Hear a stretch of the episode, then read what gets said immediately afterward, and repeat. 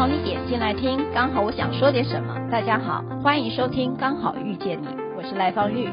每集我将为您带来轻松、舒心跟专业的多元角度，我们一起来聊天吧。嗨，各位朋友，大家好。《火神的眼泪》呢，很多呃朋友呢都透过了这部影集呢，才了解消防员的真实人生呐、啊，哈。那么，毕竟它是一个戏剧啊。那最近又有一则新闻，那也提到了这个防疫旅馆呃消防员殉职的事情。那么，真的让我们觉得，这到底应该讲，一直称呼他们为英雄，是不是就让他们真的觉得呃舍命这件事情变成他们的日常呢？哈，当我们在疫情期间内，为了保命，我们都尽量。啊、呃，远离危险，然后在家里。但是有一群人呢，其实是往这个火里跑的哈。呃，不称呼为英雄，但我们真的要称呼什么？在我们心目中，呃，我们一直很难理解，能够跨越生命的，呃，那个使命感跟价值到底会是什么？所以呢，呃，我就特地呢，拜托我的朋友，找到了我们真正的消防员，Jimmy，你好。赖律师你好。Jimmy，这阵子应该很忙哦。对，因为疫情的关系。你现在你当消防员当多久了？九十八年毕业到现在有十二年的时间，快将近十二年的时间。对，天了，你知道这十二年哦，我在猜哦，你这个水里来，哎，火里去，应该这样讲没错吧？哈，就水里来火里去的概念了哈，那也是水深火热的概念。那你知道我在疫情期间呢，也不断听到救护车的声音啊，都很好密集哦。请问那也是你们的工作吗？哎，对，救护的话也是我们消防队在跑。对，那我问你啊，我因为我看《火神的眼泪》有抓蜜蜂，还有抓蛇，也是你们要做的吗？哎，这个部分的话，之前是，现在大部分的县市都移给农业单位下去处理。所以《火神眼泪》没演错，真的是呃农农委会他们要负责的。对对对对。所以不归你们管，所以我们再 echo 一下，就是说哦，对，不归消防员管啊，不要跑去打一一九，叫消防员来抓蛇跟抓蜜蜂嘛。对。那你会教他们搭什么？目前的话，我服务的县市目前还是我们一九受理，那由我们一九受理之后再转给我们农业单位，它有一个委外厂商下去做处理，这样子。哦。对。也就是说，民众打一一九之后，你不会跟他讲，请你打这个农业单位，你们是直接帮他转介，请这个农业单位去抓蛇，或者是呃摘那个蜂草，对不对？对对对。哦，就不会像那个戏里面的陈婷你说，哦，你应该去找找别的单位，嗯、不是？目前我服务的县市是这样啊，如果其他县市的话，可能他会有一九二二，每个县市每个县市他可能做的流程不太一样。那目、嗯、目前我服务的县市是由我们一九统一受理这样。那你有抓过眼镜蛇吗？哎、欸，有 有。你有抓蛇吗？有。真的吗？你有抓眼镜蛇？哎、欸，请问你到底受什么样的训练？为什么你们会抓眼镜蛇跟摘蜂巢？哈，好可怕哦！你知道我们线上还有一个人，我没有 cue 他，我一定要 cue 他。我可以 说他的身份吗？他叫做消防员的家属佳琪。Hello，大家好，我是消防员的家属佳琪。那你知道居民会抓眼镜蛇吗？知道，我看过。你看过？那我，我就是居民抓给我看的。好，居民，请你还原现场，你到底怎么抓眼镜蛇的？好可怕啊！眼镜蛇，那是我从小怕到现在的，因为你知道从小就说那个眼镜蛇有多可怕，然后或者是百步蛇，你走一百步它就会怎么样。Jimmy 可以跟我们讲那天发生什么事吗？眼镜蛇抓的话，应该是很日常的一个一个任务。天哪！对啊，通常的话我们会有配一个捕蛇夹，那个捕蛇夹还还蛮长的，所以所以你在抓那个蛇的话，其实会有一段距离。所以，所以没有想象中的恐怖。嗯、你只要拿着那个夹子把它的头部夹起来，那它其实就被你控制住了。其实没有那么恐怖啊，真的。对，那他抓蛇不是人家说真的是抓七寸，打蛇打七寸，是真的是这样吗？哎、欸，对对对，如果要抓的话，是就是往它那个头部那个地方抓的话会比较好抓。如果你是抓尾部的话，那种会比较容易逃脱这样。那那它的头就真的变成那个扁扁像汤匙状？对啊对啊，他。它一收到威胁的话，它就会整个立起来，这样，然后会会发出噗噗噗的声音，只是有点。你从小就不怕蛇吗？蛇的话，我还好哎。天哪，佳琪，你不怕蛇吗？我也还好，但是如果真的看到眼镜蛇立起来对着我威胁的话，我应该会往后退很多步。哎，好，那我们看到蛇真的要往后退好多步吗？Jimmy？退，其其实蛇更怕人，因为真的吗？对对，如果你没有去动到它的话，它其实不太会主动攻击。所以我们跑，它会不会跟着我们跑啊？应该是 因为上次不太会。哎，我小学的课本真的说，看到百步蛇的时候。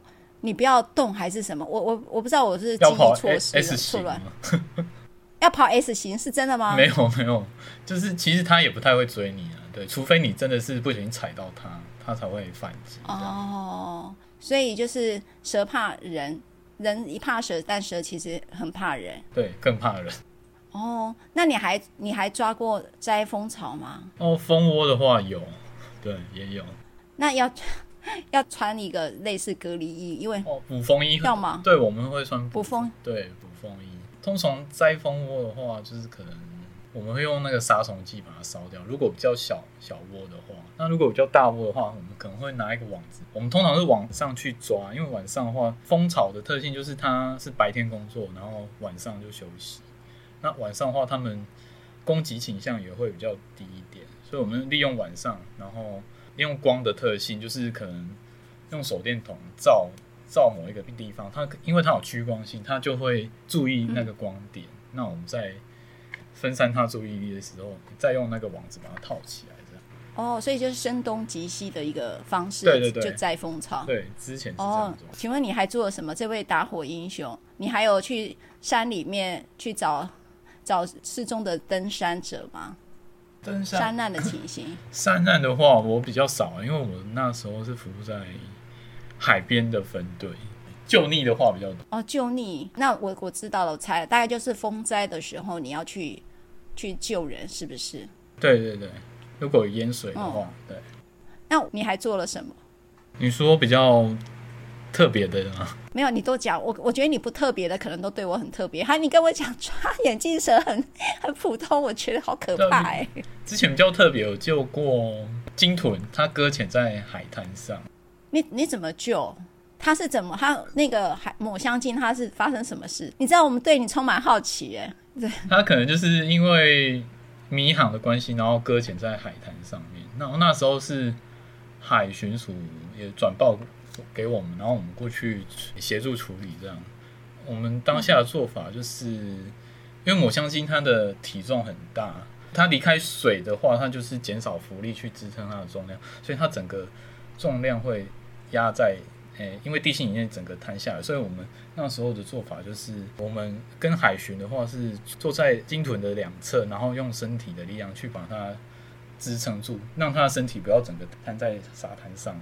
类似给他的身体做一个支撑嘛，然后，嗯，我们再轮流用海水去滋润他的皮肤，避免他因为阳光的曝晒造成他皮肤的灼伤。这样，我们当下的做法是这样。那时候也有通知鲸豚单位过来协助了，后来就是交由鲸豚他们单位，他们就是协助协助把它移到海里面去。哎，没有移移动到他们他们的货车上面哦，他们有一个类似那个。哎，为什么？类似，对呀、啊，他们他们有货车，然后里面装一个水水池，类似那个吊起来，因为他他没办法再推回去了，因为他应该是又某程度的对某程度的受伤，所以他是就是交由他们，就是整个他们有类似吊车那种工具啊，可是后来他们哦好像也是那个没办法救火，因为好像搁浅太久。那他们是哪一个单位啊？那个那个救。救援、啊、动保单位应该类似救援，对，应该是民间单位，类似民间。哦，所以你们有时候也会跟民间团体那边有合作，所以有适度的要转介，然后像一些动保的单位呢，就可以一起来协助，是这样吗？哎，是是是。哇，那我可以问吗？你刚才蛇跟那个蜂，你后来你们都怎么处理？抓到之后你们会怎么处理？蛇哦，不会把它吃掉吧？哎，煮蛇汤之类的。早期听学长，早期的话好像有，啊，现在的话比较少。现在的话就是之前做法就是通知农业单位来协助处理这样子。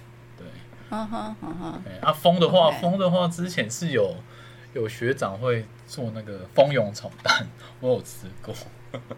是，对不对？炒蛋有哎、欸，我我真的有看过，对，有还有用炸的，对，把它炸的酥酥脆脆的，对，是还不错吃，哇我觉得还可以，不错吃。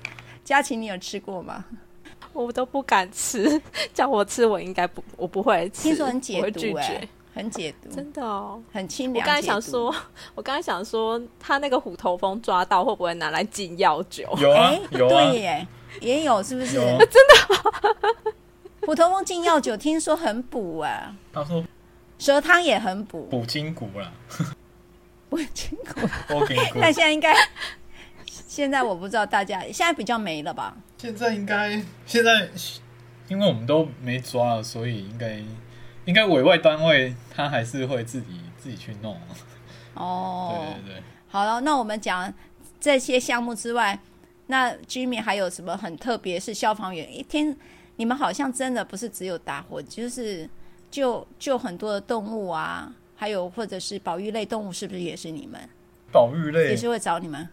对，保育类之前的话都会，现在的话就是现在的话就是我们的方向就是尽量消防去专责化，就是有关其那种抓蜂抓动物的都都尽量会移给其他单位的，对啊。嗯，不然你们真的包山包海也好厉害哦。那我可以问一下吗？你现在还有跑救护车吗？我现在没有了，我现在是在那个一一九中心，就是专门在接民众报案的。那民众报案里面，你有没有印象特别深刻、特最特别的，让你觉得啊，这为什么是打一一九？你知道有一阵子我常听说，呃，他觉得呃走到半路很累了，或者是到那个呃去爬山的时候觉得呃不想爬下来，他就打一一九，然后一一九就会 载他们下来之类的，真的有这样吗？有啊，哎、前阵子有同事接到，就是他看到无形的东西，然后打来。跟我们说要怎么办？那你们怎么办？好了，你们刚才已经讲了抓蛇，现在还有一个阿飘，你们怎么处理阿飘呢？阿飘哦，那当然是跟他说，叫他打电话找塞工。这这个真的没办法去处理。这真的没办法。他是在山里面遇到阿飘吗？不是，他说他在家里看到啊，他说有那个无形的东西要怎么办？这样。天哪！所以你看，你们真的是大家心目中的，呃，这个真的是英雄了哈，连阿飘的事情都要出勤了。可是你自己有没有碰过啊？我自己是没有哎、欸。那听起来你同你的同事是有喽？也还好，目前身边的人执勤的话都是没有遇到的。你感觉上有点遗憾呢、啊？但是可能八字比较重吧。那 Jimmy，你为什么刚才听起来，其实呃，消防员的工作真的呃很辛苦了哈，尤其往火里跑这一件事情，是怎么样的一个动力让你去当一个消防员啊？你知道电视剧都演说爸爸是消防员，所以你就会当消防员。不是，我爸爸不是。我那时候会想要考消防员，其实是因为李昌钰的关系啊，因为他是剑士。李昌钰不是做剑士？对。对可是那时候我的 我的成绩还没有到，没有办法到警大剑士的。可是那时候我就发现消防里面有一个火场剑士的，那我想说是不是类似的东西，嗯、然后我就去报考消防员。对啊，那我就你有做吗？你有做到火场监视吗？也也没有哎、欸，因为后来也没有是吗？对，后来后来才发现，其实当火场监视的都要有相当程度的应该。说背景吧，对啊，不是说就是可哦，所以他跟消防员所要做呃考的科目跟培训的方向是完全不一样，是吗？是是一样的，是是一样的，是一样的。对，可是就是因为那到底怎么去？嗯，应该是说我们那个火场建设有一个，应该说是他要去那个火调火调的训练。那因为这个火调训练就是很抢手，所以。长官的话都是会会自己再亲自挑选所以所以现所以要去那个单位就是要比较特殊一点的，对。哦，你讲的很模糊，但好像我都听懂了。比较委婉的说法这样。哦，确实，因为我们律师哈接案子，经常都在需要消防员的见识，哦、就是他到底是人为纵火呢，还是电线走火了？嗯，这个其实涉及到了一个是呃，就是我们在。找到人为责任是谁了哈。嗯、那不然就是有一些是跟保险是有关的，所以这确实是一个还蛮重要的一个见识的一个需求啦。但是所以后来你就整个是做消呃，就是做消防的工作，就是打火的工作。其实刚才在那个类别里面，呃，对，就是考消防车应该是你的常态吧？对，就是大大部一大部分消防员的工作这样。那 Jimmy，你有没有印象最深刻的救人打火的经验？啊，我最深刻应该是有一场火警啊，就是里面有一个我们分队的义消，他他后来殉职，是真的是这一辈子最难忘的一件事。那那那一件事发生在一个传统市场，因为传统市场它是木造联动的，所以它如果火灾的话，它燃烧的速度是蛮快的。那那时候我是在起火户的旁边，然后再打火的话，它就是沿着我我所在的火警的另外一边开始燃烧。那那时候那个义消就是跟、嗯、跟另外一个义消，他们就是协助去那个有。就是可能会燃烧的那一栋建筑物上去打开窗户，要要要排烟就对了。那因为火势燃烧很快速，就是后来浓烟很密布，那燃烧很快。然后另外一名义消就是他们有一个有带空气呼吸器，然后另外一个没有。那没有带那个，就因为浓烟的浓度很高，他就被呛，有点被呛伤，然后就先行退下。那另外一个，他就由那个义消在上面。那后来可能就是因为那个浓烟很大，然后发生闪燃。闪燃就是闪燃，对，闪燃就是浓烟。哪个燃？呃，燃烧了燃。燃烧哦，散燃哦，就是突然燃起来的那种。对，就是整个居士会整个都是火焰，然后那时候就是整个烧起来，然后天花板塌下来，然后发现。发现就是跟这个这个义消失联了，然后后来就赶快派人去去搜搜索，这样后来可是后来是来不及啊，他就是后来就是殉职在火场就是 这件事情就是蛮遗憾的，对吧？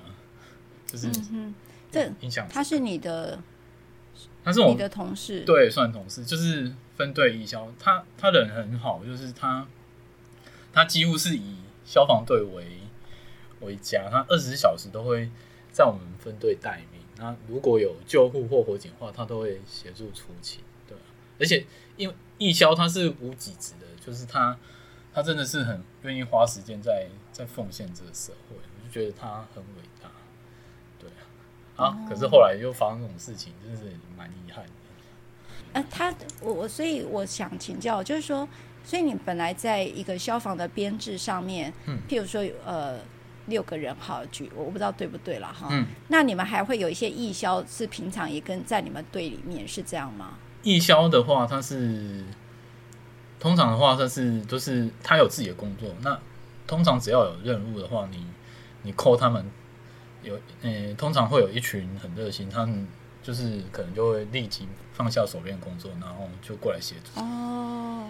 所以就是说，如果有呃火警的时候，嗯、或者是我刚才讲有需要救难的时候，那本来就有一群呃愿意当义消的朋友，呃，然后你们可能就会通知他们，他们就会过来帮忙，一起帮忙。对对对，应该说哦，警力有限，然后民力无穷，这样。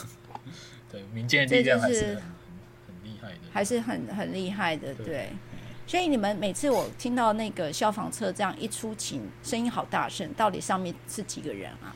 乡下分队的话，可能就一个人开一台车这样出去，嗯，人 人力比较少，哦，一个人哦。对，哦，那如果是像台北的话，他们可能就是后面还会做，可能一台车至少都四个起跳这样，因为台北的人力比较多，可能一个分队都三十几个。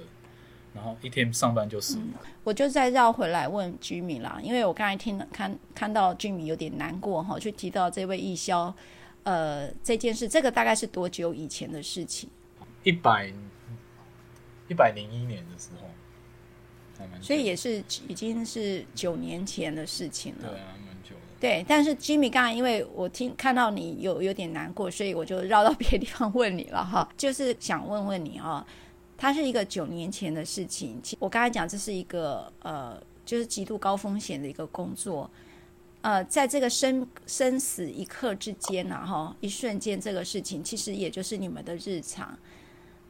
其实你看到你的看到你的伙伴，呃，这样的殉职，当然是非常难过。但是你们觉得自己其实也是这么勇敢的，都是拼到第一个现场呢？也是一个面对一个很极很高度危险的时候，你为什么有一个动力是可以跑到第一线？这件事难道你不会唤起你？你譬如是你的伙伴殉职的一个创伤吗？对这件事情，你会不会让你一直深刻的变成你的工作上的一个创伤？因为在《火神的眼泪》里头呢，呃，这个林柏宏演的那个角色，她有一个跳楼的一位女性，然后她来不及救哈，或者是那个女性认为说她我不需要你救，你有没有看到？是要你觉得我们要被救的嘛？哈，那因此他就留下了一个创伤了哈。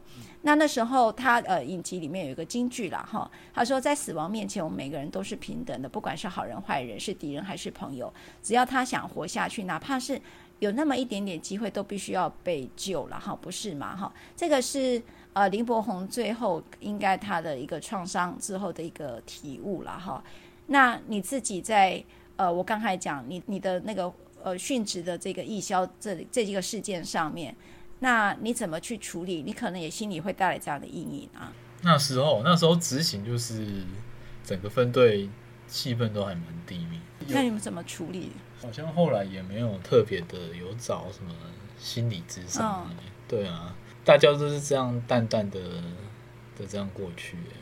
因为那时候心理咨商这个这个。这方面好像还还没有那么被被重视到，对啊。嗯嗯，那你们现在也没有吧？那时候没有，这时候也没有，对不对？现在话好像也是。我看到《火神眼泪》在讨论这一题。嗯，嗯通常也是，现在我们单位人事是是有定期有那个什么张老师专线的，可是嗯，大家的参与度好像也没有那么高，就是可能都大家可能把。PTSD 就是当做，应该是不会发生在自己身上。可能某某些人，或者是，呃、欸，自己在某些地方，可能都会多少会有一些阴影啊。对啊，可能可能是自己没有发现到这样。嗯嗯嗯、对啊，PTSD 就创伤后压力症候群，大家都觉得不会发生在自己身上。那有没有个可能是，其实你们不太被允许脆弱呢？嗯，好像也是。因为你们就被视为英雄，会不会你们就被要求自己一一定要像个英雄一样？可能可能是民众可能有时候会加注一些，我觉得是不必要的光环。我觉得通常是讲什么打火英雄，其实我还蛮排斥的。对啊，其实我对不对？你对啊，我我我也是领薪水，然后做自己应当做的事，其实没有特别的比较英勇，我是这么觉得的。是是，我同意，我同意。哎，就是说，就是你认为应该这么讲啦。我们还是认为你是英雄，但是我认为确实不用过度，因为我觉得去英雄化一个职务的时候，其实会让一个人在那个职场上似乎不允许有一些非英雄的状态。所谓的非英雄状态，就是说，呃，譬如说，它是一个科学上的判断，但是因为你的英雄的。情节使然，或大家期待的英雄作为，就让你呢疏忽了所有的客观科学性的一个安全性的一个判断，去冲到第一现场，也也我觉得会失去的一个理性的判断。英雄的本身会让人家很多的非理性的期许，那这个如果放在自己身上，我觉得确实不是那么适当啦。我也这么同意军迷的看法啦，嗯，但是我还是必须很佩服选择这样的工作，有很大的一个。能耐虽然看来也是一个误打误撞，是吗？原来本来想要做剑士的，没错，我没有那个对，但你也伟大的情操，但你也没离开啊。对说实在，你也没离开，即便你知道走了这个打火的这个工作之后，你也没有离开。好，那当然就回来问。呃，我想要问，就是家人会支持你吗？哈，温生好在戏里面的妻子是很反对的哦。他的金句哦，这个是呃网络上大家整理出来的金句了哈。他太太说，每次都要撑不下去的时候，我就跟自己讲，我的老公很伟大哈，他在做有意义的事。身为消防员的太太是要坚强、要独立，但我也是人，我也有需要你帮忙的时候。你为什么让我感受到这个家只有我在付出？你就只会说对不起哈？为什么其他人的先生可以正常回家，你就不行哈？好，这是温生豪的太太对于呃，身为文消防员的太太的一个一个说法了哈。那我也看到这个。呃，陈婷妮哈，这这个戏里头唯一的女性啊，她的母亲呢也非常反对她从事消防员的工作哈。那我们就请这个消防员的家属佳琪哈，在这里头，你有没有什么事情想要问 Jimmy 的？我其实每次只要看到什么新闻事件，我就会马上，或者是说像。呃，前前一阵子疫情刚爆发的时候，我就会马上问他说：“啊，最近还好吗？然后，呃，会不会很忙碌啊？”然后就会提醒他要小心。就是只要有这这样类似的事情发生的时候，我就会觉得那个心里的警钟就响起了，就想要就是请他提醒他要小心注意这样子。嗯嗯嗯嗯。那你这样提醒的时候，Jimmy 怎么说呢？Jimmy，Jimmy 他其实他好，就是我不知道是因为他怕家人担心还是怎么样，他总是就是好像就像他讲话语气就是哦没事啊，其实没有那么忙啊，还好啦，没事，就是都会把这件事情处理好像嗯，化化大事为小事。我是不晓得他实际上状况怎么样。消防员有没有什么禁忌是完全不可以的？譬如说呃不能吃的水果，像呃社工不能吃凤梨呀、啊。不能吃芒果吧？是不是芒果？有啊，凤梨跟芒果。然后你们会被消防车上放乖乖？我会。哎、欸，我是一月的时候进那个一一九中心，然后我刚进去的时候真的很忙，然后我后来真的受不了，我就去买 全店买了一包绿色的乖乖，然后上面写平安无事，然后放在我们无线电上面。然后后来就是真 真的比较有有比较好一点。哎，真的哎，台湾当时我看到一个报道，在报道台湾有一个很奇妙的一个呃特色，就是很喜欢买乖乖，而且一定要绿色的。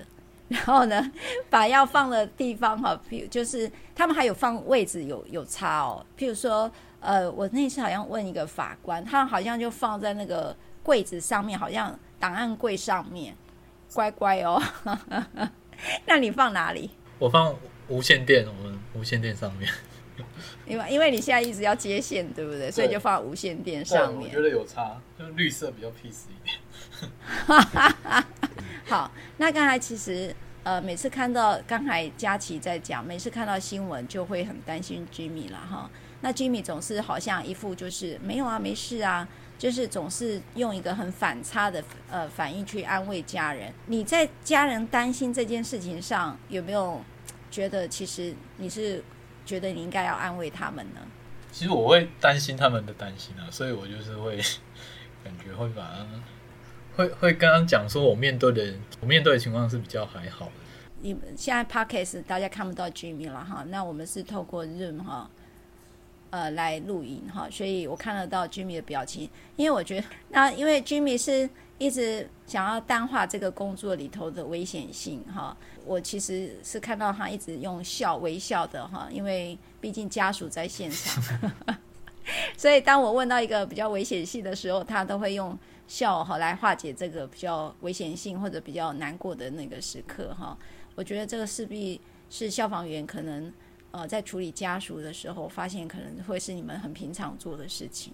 我这样理解对吗？嗯，对对对。尽量让他们不要担心呐、啊。对，那那个佳琪有没有想要问 Jimmy 的事情呢？就是有时候好奇的事情都私下问了啦。可是像这样面对面，就会觉得啊，尴尬害羞。了解了解，因为我不晓得，那爸爸妈妈不会担心 Jimmy 做这个工作嘛？你这个谁，那个陈婷妮的那个演戏里面的母亲就非常担心王娟嘛。对，爸爸妈妈支持吗？对，Jimmy 呢？妈妈就是。爸爸妈妈看到新闻稍微问一下，这样、嗯、也是可能会有稍微担心的，可是就是没有表现的像剧中那么那么强烈这样。告诉你哦，当妈妈的真的很不容易，看到这种新闻哦，其实如果是我，我大概会不敢看，那会假装没事，不要造成你的负担。如果我是你妈的话，嗯、应该说现在因为因为我现在是内勤，如果要调去外勤，应该。应该现在太太也不同意吧？那你你外勤的是你你内勤是最近才调的对吧？哎、欸，应该说，哎、欸，我一开始是警专毕业，是考试，我们所谓的消防四等考试。然后一开始考上四等考试是一般的队员啊，从大大大部分从事的的那个工作是一般外勤业务。那我后来有考上三等，然后就是有去受训，嗯、后来又又分发，重新分发，然后回来，诶、欸，回来。我故乡之后就就是从事内勤的工作。那我一开始的话是从事那个消防安检的工作，就是主要是诶、欸，我们建筑物就是拿到使照之前要通过诶、欸、消防建管的一些主管机关单位的核可嘛。那我我我之前做的工作是这一部分的工作，就是可能审核他他会画那个消防安全设备的图说，然后过来给我们审核。通过之后，他整个建筑物盖好，消防安全设备也装好之后，我们再去现场看。这样，我之前的工作是类似这样的工作啊。看来你做好多，欸、就是从你抹香精，然后现在原来也有点消防安检，你也有做，然后到现在接线都有做，也就是那个陈婷妮，她后来也有接线了嘛，做接线的服务。嗯嗯嗯。那你太太知道你是消防员，她为什么要跟你交往？你知道女律师男生都不跟女律师交往，知道吗？应对，我现在太太她应该说我死缠烂打她才。你有以前的太太吗？没有，我你现在的太太 应该说我我之前是死缠烂打，她才跟我在一起的，对。哦，啊，她也所以就跟打火英雄一样，就死缠烂打这样。对，对，那。他好像也没有特别反对我去外勤，可是可是我就觉得外勤的工作时间耗费在工作上面太多了，就是家庭的部分可能没办法兼顾，对啊，所以我觉得如果跟工作跟家庭的话，应该是我觉得现在这状态就是还蛮好，就是因为我现在工作是勤一休一，就是工作部分不会太多，然后家庭的部分也不会就是太少，就是一半一半，我就觉得。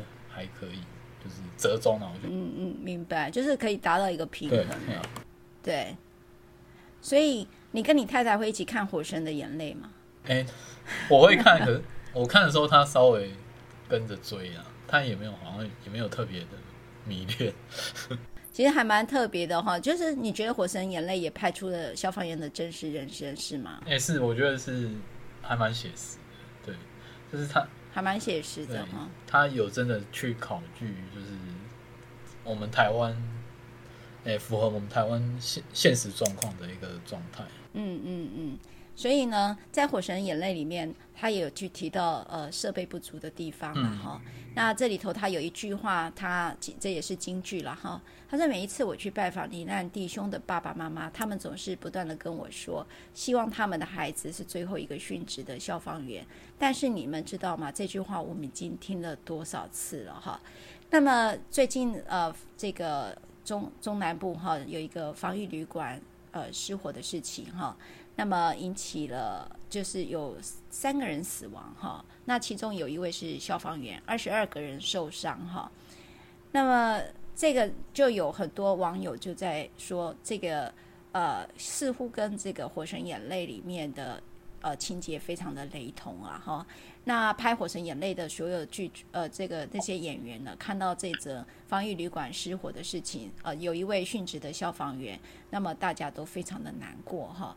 那么他们的雷同是指说，呃，这个呃防疫旅馆的这位消防员殉职的这个消防员，呃，他们当时这个整个大火是是呃起火点是在二楼，那么当时他跟他的那个 partner 呢要上去上去救灾的时候，呃，因为他那个 partner 他好像是跌倒受伤，所以就由这个呃殉职的这位消防员独自爬上九楼哈，就到九楼去救灾，那。到出来的时候，他们在盘点人数，就发现少了一人哈，也就是这个殉职的消防人员哈。然后他们去找的时候，发现他是卧倒在呃九六二七号房的浴缸之内了哈。那么他们发现这个呃真的跟这个剧情是雷同的哦。这个防御旅馆这件事情，当然很多人说要国赔了哈，因为呃似乎有这个包括这个旅馆的负责人当时。呃疑似然后这个也都是透过报道，真实状况可能还是要呃由回到检方那边去哈。就是说当时呃竟然播放的是这个呃说这只是一个警铃的一个测试而已哈，然后就让很多的呃呃在防疫的这个住住户啊哈还是就不能出来哈。那当然这也因此也造成了这样的一个伤亡哈。但我觉得这边我比较比较不理解的哈，因为这在九楼，并不在二楼哈。那这个到底为什么会呃二楼的火，九楼那边是逃无可逃？那么这个是我比较觉得很特别的。那居民怎么看这件事情？大概是推论哈，就是楼楼梯间的那个防火门应该是没有关闭的，就是它没有关闭会容易造成我们火场中的那个烟囱效应。就是我们火场产生的浓烟很容易就是顺着我们的楼梯，然后流窜到各个楼层。主要的原因是这样，就是就就算火没有烧到哎我们防疫旅馆部分，那个烟的话，可能就是会顺着楼梯上去，然后累积的越来越多，然后造成民众呛伤。嗯，对。那我就有点不明白了哈，就是刚好刚才呃，您居民也提到，你刚好也做消防安检的。这个工作，所以很清楚，大概消防安检上，理论上，好，我们讲推测好了哈。理论上，这个防疫旅馆的消防设备应该是应该是合法的吧？不确定啦哈。应该是说，我们旅旅馆话，就是它有达到我们消消防法要列管的标准，应该都是我们。旅馆的话，它是归在我们消防分类的甲类，就是也是甲类，就是每半年要做一次消防安全检查。对，啊，如果它这些如果都有合格的话，应该都是 OK 的。嗯，明白。第二个我就想问了啊，就是说我们遇到这种火火警啊，哈，这种火场的时候，实际上我每次被我看到媒体了哈，所以我们就确确实好像要留在屋子里面，然后在厕所，因为怕打开门浓烟就整个窜进来，所以就是尽量待在屋子里面、房间里面，这样是错的吗？诶，应该说我们是要看那个火灾的状况。通常以这、嗯、以这个案件的话，我觉得应该是躲在房内会比出去还要安全。防火宣导有一句就是“小火快逃”，然后浓烟关门。就他的意思就是说，诶，当当火警发生的时候，你你所在一个居室，你打开门，你打开门之后，如果看到浓烟的话，我们建议的话就是找一个诶有窗户的居室，然后就是把门关上，然后把门缝塞起来，然后把那个居室的窗户打开，然后待救。你这一间旅馆的话。诶，通常我们旅馆的房间的嗯，房间的门啊，它通常是有一个小时以上的防火时效，也就是说它，它对于火灾的防火防火的功能是有一定的时间，就是就是当火烧过来的话，它有一个小时以上的那个阻绝的功能。所以，如果我们找到一个安全的居室，就是有对外窗户打开的话，其实应该是会比较安全。可是这一件话，有的人可能他，我不知道他们房门没有关好，就是他有的人还是就是，诶、欸，罹难了。这个这个部分我可能就是还要再了解。嗯，所以有时候因为我看到好像电视演的嘛，哈、嗯，就是说如果有大浓烟的时候，用湿的毛巾堵，把那个门缝有没有都把它塞满。嗯、这个是电视演的，我我这样理解是对的吗？哎，对，是没错。所以譬如说起火点在二楼，好。我我到底是要往上爬？如果有烟囱效应的话，我还要往上跑吗？如果住三楼的话，如果住三三楼的话，住住三楼就是相相当尴尬的一件事情。好像往下跑跟往上跑都不太对，对，因为往下跑的话，就是下面就是火点了嘛，然后火点然后往上跑，因为浓浓烟囱效应，往上跑浓烟更多。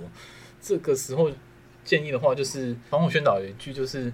垂直避难为优先，然后如果垂直避难没办法避难的话，在水平避难。这垂直避垂垂直避难就是我们是往下逃生。如果当你发现发现往下逃生有火的话，我们是建议水平避难，可能就是那个楼层的话，就是可能要找那个楼层有阳台或者是有窗户的部分下去做求救的。嗯哼，然后再等那个消防人员来救。对，通常是只能只剩这个选项了。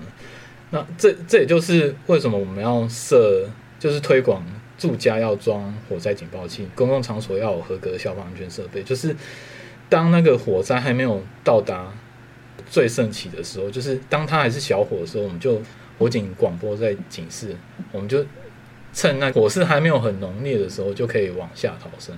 这就是我们一直要求要装那个火灾警报器的原因。火场它是一个。没有绝对安全的啊，它只有相对安全。就是做的每一项选择，其实它它说它都是有一定的风险的啊。那我们如何把风险降到最低？就是要去强化我们一些预先预先侦知到火灾的一些一些设备，这样才能把对嗯火灾的危险性降到最低。确实我，我必须讲哈，我我觉得很赞成居民说的哈。我们当然有很多。呃，我知道媒体很多建议该怎么做之类的，可是说确实，呃，火场现场它的有一些复杂性哈。那我像譬如举例来讲，呃，以这个案子来讲，殉职的这个消防员，他其实是到九楼，那么我也很纳闷，他应该有相当的设备。那么如果我们刚才假设性的那个方式，就是说，显然他也会认为待在屋内这件事情是在。他的专业判断里面是相对安全的哈，因为媒体确实一直有在报道一个，就是说，呃，没有听话人跑出来反而救命，然后听话人在里面反而就发生了这样的一个意外，呃，就是这个死亡事件。可是我从这个殉职的消防员他所选择的急救的方式，其实他确实是待在屋子里面的，他并没有往下跑，也没有往上跑，哈。那他也是待在浴室里面，我相信那应该会是一个很及时性的一个呃救灾的，我应该讲自救的一个方法哈。我是这样推测啦，我只是从一个逻辑性的推测嘛哈。因为大家为了救自己的命，一定有自己的方法哈。那就如金米所讲的，理论上在一个烟囱效应上，烟道上面会越大，那待在屋子里面可能是相对性的减损哈，可能相对性找到一个可能呃。也就是生死一线间的那个可能性，那只是说它也有这个呃，应该讲说，我们常常就说呃，滴到就是烟的下面哈，那个地上往上推可能一公分的这个距离，那个可能还会有一点氧气，然后再用这个湿毛巾捂住自己的这个口鼻哈，这个都是电视演的哈，我我不知道对还是不对了哈，但是至少从这个殉职的呃消防员来看，他似乎是一个呃。就是真的媒体教我们的方法，就是呃电视剧在拍的时候，好像看到的，他有他有哪一个点是，如果他做了什么就不会发生这件事吗？就是如果你也在八楼，你会怎么做？我也在八楼。我觉得他最大的最大的问题应该是产生的那个空间迷航，他他有发现到他的氧气可能不够，哦、可是因为他空间迷航，他可能就是。虽然那间房间很小，可是他因为空发生空间迷航，他可能怎么走都走不出去。这我觉得是，我觉得他是可能是，哦、所以他并不是我讲的那样子，他可能是空间迷航。对，因为他应该是发生空间迷航，然后氧气不足，然后真的吸不到气，他只能脱掉，然后就随便找个地方过去，然后因为我们人如果真的吸不到空气，然后又吸到烟的话，那。根本就没有办法做做出理性的判断，就是可能就像溺水一样，oh. 你可能有什么东西都抓什么，就是就是很本能的反应，就是你也没办法做出理性判断。我觉得他可能是因为空间迷航，然后发生这件事情。我觉得啦，就是我他如果没有空间迷航，他会跑出来吗？我觉得要对外跑吗？空间迷航的话，就是在那个空气瓶还有氧气的潜艇之下，就是他如果。沿着墙壁的话，我觉得可能还还有还有救啊，就是可能他他可能会找到一个有有窗户的居室，然后然后他他可以他可以在窗户附近待救。哦。所以那时候，呃，我不知道你们是不是应该有一个对讲机，是可以呃通知呃伙伴说你现在在九楼这个地方，他没有办法及时性的通知自己的队友吗？欸，就我从新闻的的报道去看的话，好像当初他有去说到，他可能有需要带设备，对他有带救，那可能时间上的关系，他后来就是没有办法等到人员来来求诶协助，然后就就发生这件事。嗯嗯，对啊。现在就是媒体，刚才我在提到媒体有报道说，好像在清点人数的时候才发现他。可是刚才呃，Jimmy 说他应该是一个待救的状态，对不对？应该应该是不知道，因为媒媒媒体的报道，对媒体的报道，我我是有看到一篇报道，他是有有在求救的。他详细有在求救，对详细的状况可能还是要要相关单位还是要调查。那请问他，你们都会有个对讲机对吧？无线电收听无线电。所以那个对讲机理论上，像你们一组，你们进去火灾现场会多少人进去？多少的队友进去？通常是我们一定是至少两个人进去，然后两这两个一一定要同进同出，就是有一个人要退的话，另外一个人就算他还空气还很足够的话，他也理当应该也要一起退出来。所以他就是如果假设有一个人受伤，理论上要一起退，对吗？而不是自己冲哦。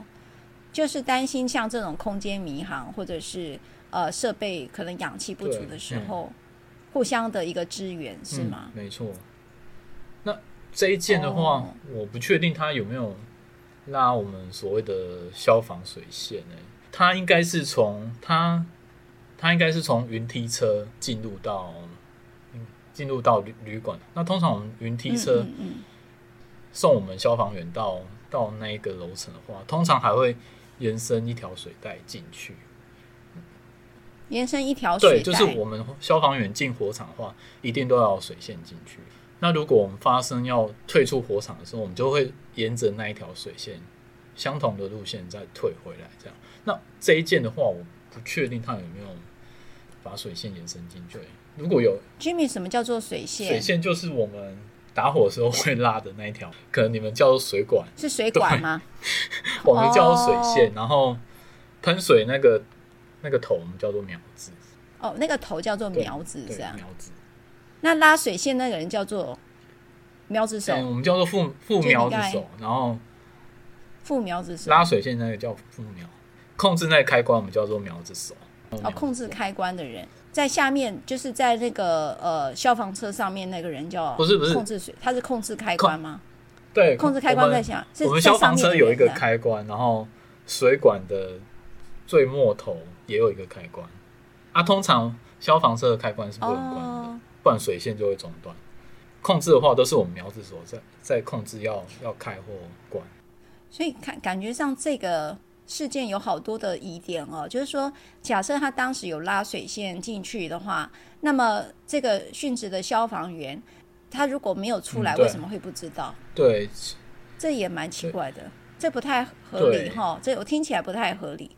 然后，所以呃，当然这都是媒体的报道了哈。我觉得终究呃，大家很难过，那还是但是真实的那个状态还是要。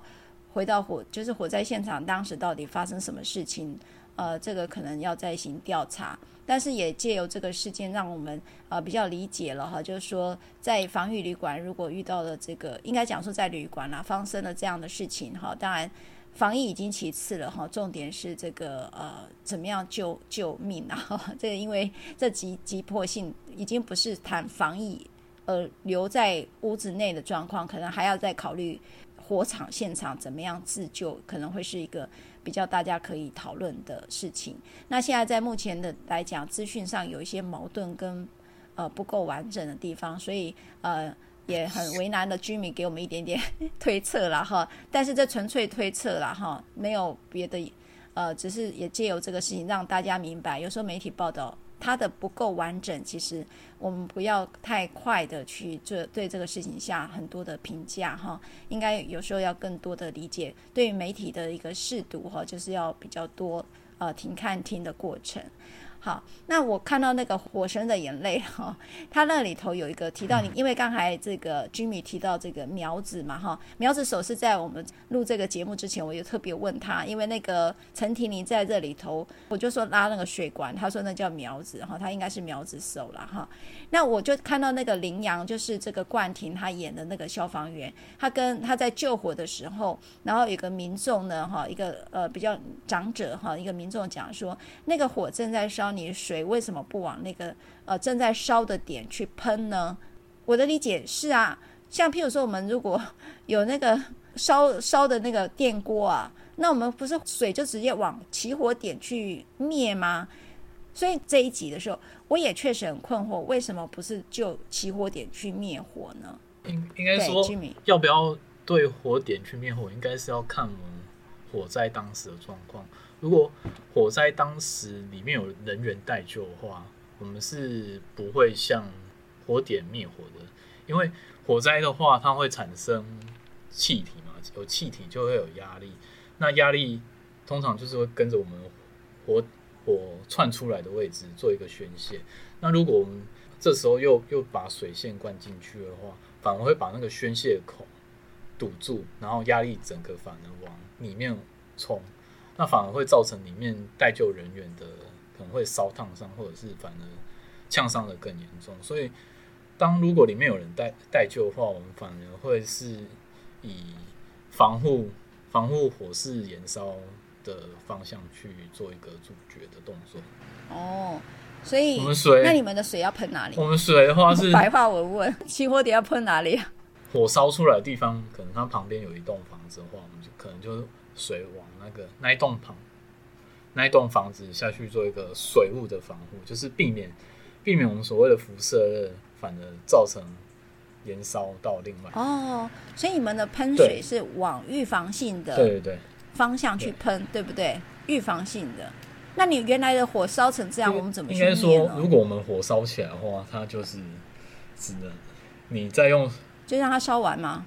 对，没错，应该说这样。火烧的，哎，东西烧起来就烧起来，你把它打熄，它也不会有它的损害就已经造成。火当火烧起来的话，它损害已经造成了，你用水去把它打熄，也不会就是减少它的价值的损失。我懂了，我懂了。所以其实你们去灭火的时候，是阻止它继续延烧到别的地方。让他只是把他就在他原地的地方，把他锁定在那里，不让他不要再往外扩散。对对，对，你们的你们的理论看来是这样，对吗？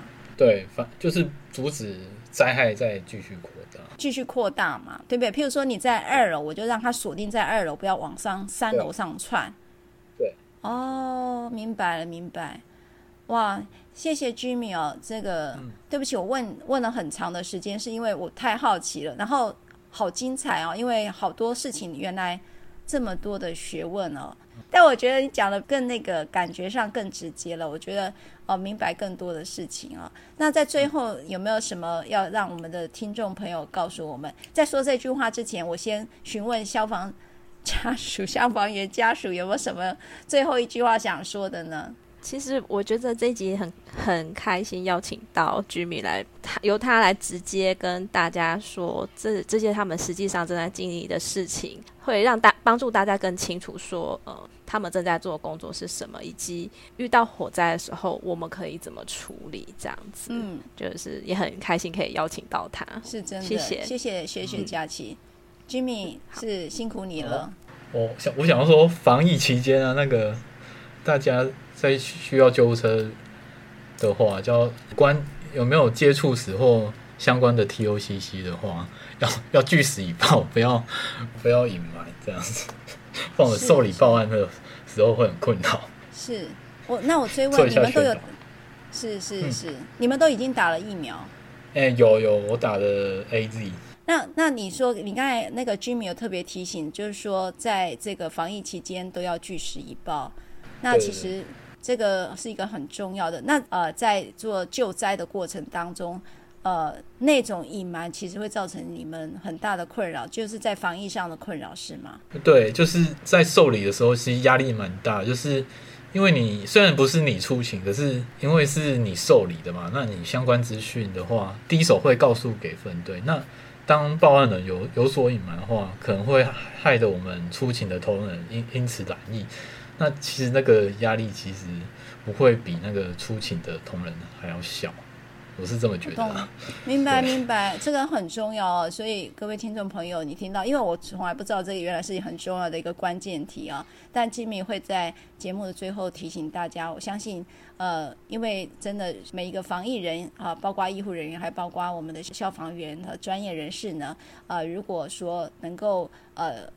尤其在防疫期间，能够据实以报，让这些啊、在处理救灾的过程当中，不要再造成更大的伤害哈。这是维持我们社会安全很重要的一个防火线哈。那这个社会安全的这样的一个防火线当中，是需要我们共同去努力的。那在此谢谢 Jimmy，也谢谢佳琪，谢谢各位听众朋友。如果你喜欢我分享的内容，欢迎订阅。想请我喝杯咖啡，欢迎打赏，我们会全数捐给儿少全新会。如果你想要更了解儿少全新会，在每集详细内容都会有介绍。大家下次刚好遇见时，我们再来聊天喽，拜拜。